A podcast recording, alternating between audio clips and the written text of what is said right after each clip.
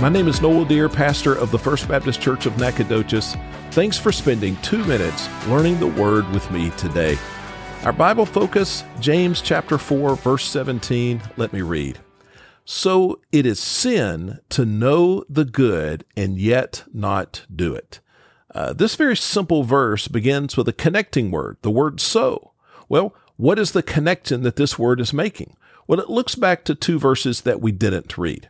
One verse tells us of the brevity of life, and the other tells us of the uncertainty of life. The brevity of life, the Bible says that life is like a vapor that appears for a while and then vanishes. And then the uncertainty of life, it says, you do not know what tomorrow will bring. Well, with all of that in mind, he says it is a sin to know the good and not do it. Now, why would a person who knows what is good and right not do that thing?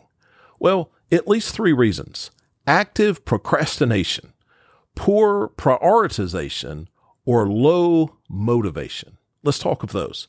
Procrastination, that is disregarding God's gift of today and wrongly presuming that God will give us another today tomorrow.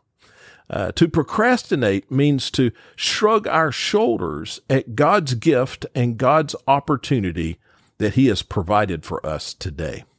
Poor prioritization means that we have prioritized ourselves over the needs of others and over serving the Lord.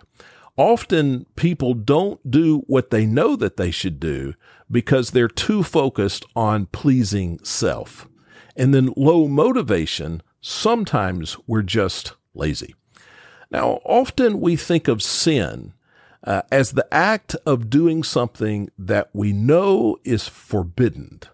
But here we're reminded that sin also includes our failure to do what we know to be a good and a godly thing. May we grow in our faith as we learn God's Word.